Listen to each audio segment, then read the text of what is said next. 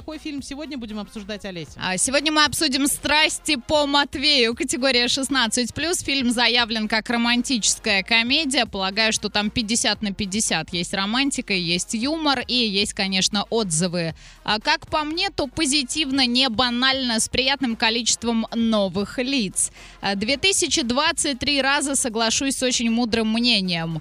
Создатели смогли рассказать о мире православной веры более-менее честно, очень искренне и трогательно. Это огромная редкость выполнить такую сложную задачу. Поздравляю режиссера, считаю, что это успех. Но и еще одной фильме «Церковный быт» представлен весьма реалистично.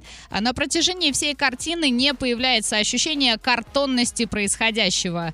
Очень хорошая романтическая комедия с элементами драмы, которая позволяет заглянуть за ширму православной церкви и поближе познакомиться с их бытом и правилами. А фильм понравился, но самое интересное – это развязка, которая наглядно показывает, что а, вариантов жизни очень часто не то, что больше одного, а больше двух и даже даже пяти.